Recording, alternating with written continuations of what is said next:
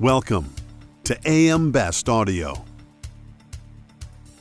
Results so far in 2022 for the U.S. non standard auto insurance segment are the worst it has seen in five years and come on the heels of several relatively good years during the pandemic. Here to talk about a new AM Best report on the segment's struggles are David Blades, Associate Director, Industry Research and Analytics, and Michael Valerio, Associate Analyst, both with AM Best. So, David, is it fair to say that the results were worse than expected? Yeah, I think when you think of it, as we've looked at the results for 2021 and even through third quarter 2022, it's definitely safe to say that the results have been uh, worse than expected. But I think that's for non-standard auto. I think they've followed the general personal auto uh, trend in terms of uh, deteriorating results. You know, I think when we look at specifically, you know, the inflationary pressures that that are impacting our personal auto writers, uh, you have the you know supply chain and you know just the the delay of uh, microprocessor chips being available. Um, and then you know how that's impacting um, you know rising claim costs from that perspective. So you know you see a lot of the like I said the inflationary trends have definitely been a negative or a hindrance on the results, and we've seen that probably impact some of the non-standard auto writers more uh, than the standard auto writers. Non-standard auto in general, it, non-standard auto insurers in general are providing insurance for uh, higher risk uh, insurers, the the elderly, uh, the very young, new immigrants who are you know new to the country and, and might only want you know limited insurance or lowest level, uh, lowest limit insurance. So just the nature of that has put more pressure on the insurers to be more um, circumspect in terms of um, risk selection, um, disciplined underwriting, and then obviously price adequacy. And price adequacy or inadequacy has, has definitely been one of the main factors that's been plaguing uh, the, the auto market in general and specifically the non-standard auto market. So as, as they drill down on some of those types of factors, we'll hopefully see the results uh, trend in, in a more favorable direction.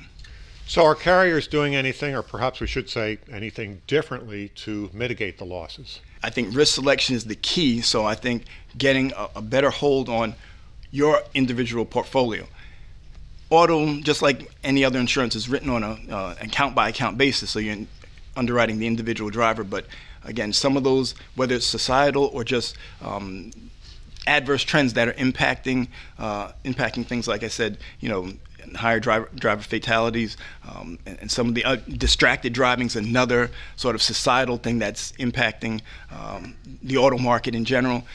Drilling down on that in terms of how it's impacting your individual portfolio is really what's going to help uh, the insurers be more successful uh, from that perspective.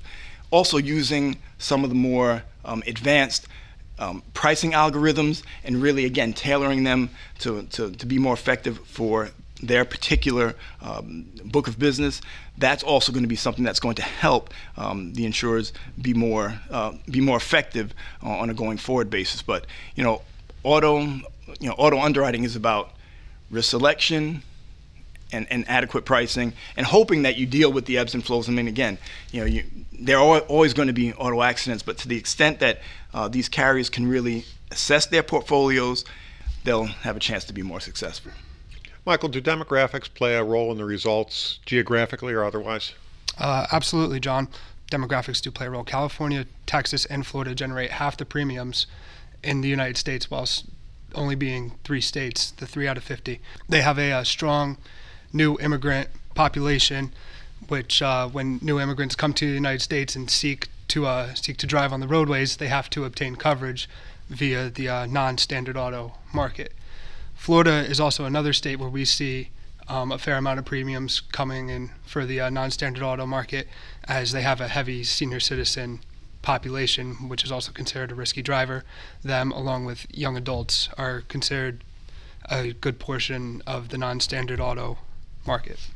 How does the non-standard market compare with the standard market? As we've seen in the past, the non-standard auto market is inferior to the standard auto market in terms of the uh, combined ratio in 2020 and 2021, we saw this gap widen even more than it has in the uh, past due to finances, financial and service charges um, that led to the underwriting expense ratio increase, which in turn increases the combined ratio overall, which is why we have seen a gap in 2020 and 2021.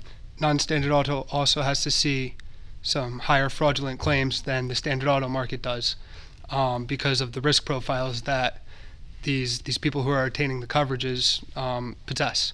The final thing I want to say is that non-standard auto could face some challenges in the future due to some acquisitions from Allstate and uh, and State Farm, um, with the uh, with the buying out of smaller writers or smaller carriers writing in the non-standard auto market. Um, this could cause some tough sledding for for smaller companies or independent entities um, because the uh, Allstate and State Farm Corporation will be obtaining the better low risk accounts and leaving the smaller carriers with uh, with higher risk profiles. Michael, David, thank you so much for taking the time to speak with us today. Thank you, John. Thank you, John. You can find the full report online at ambest.com. For AM Best TV, I'm John Weber.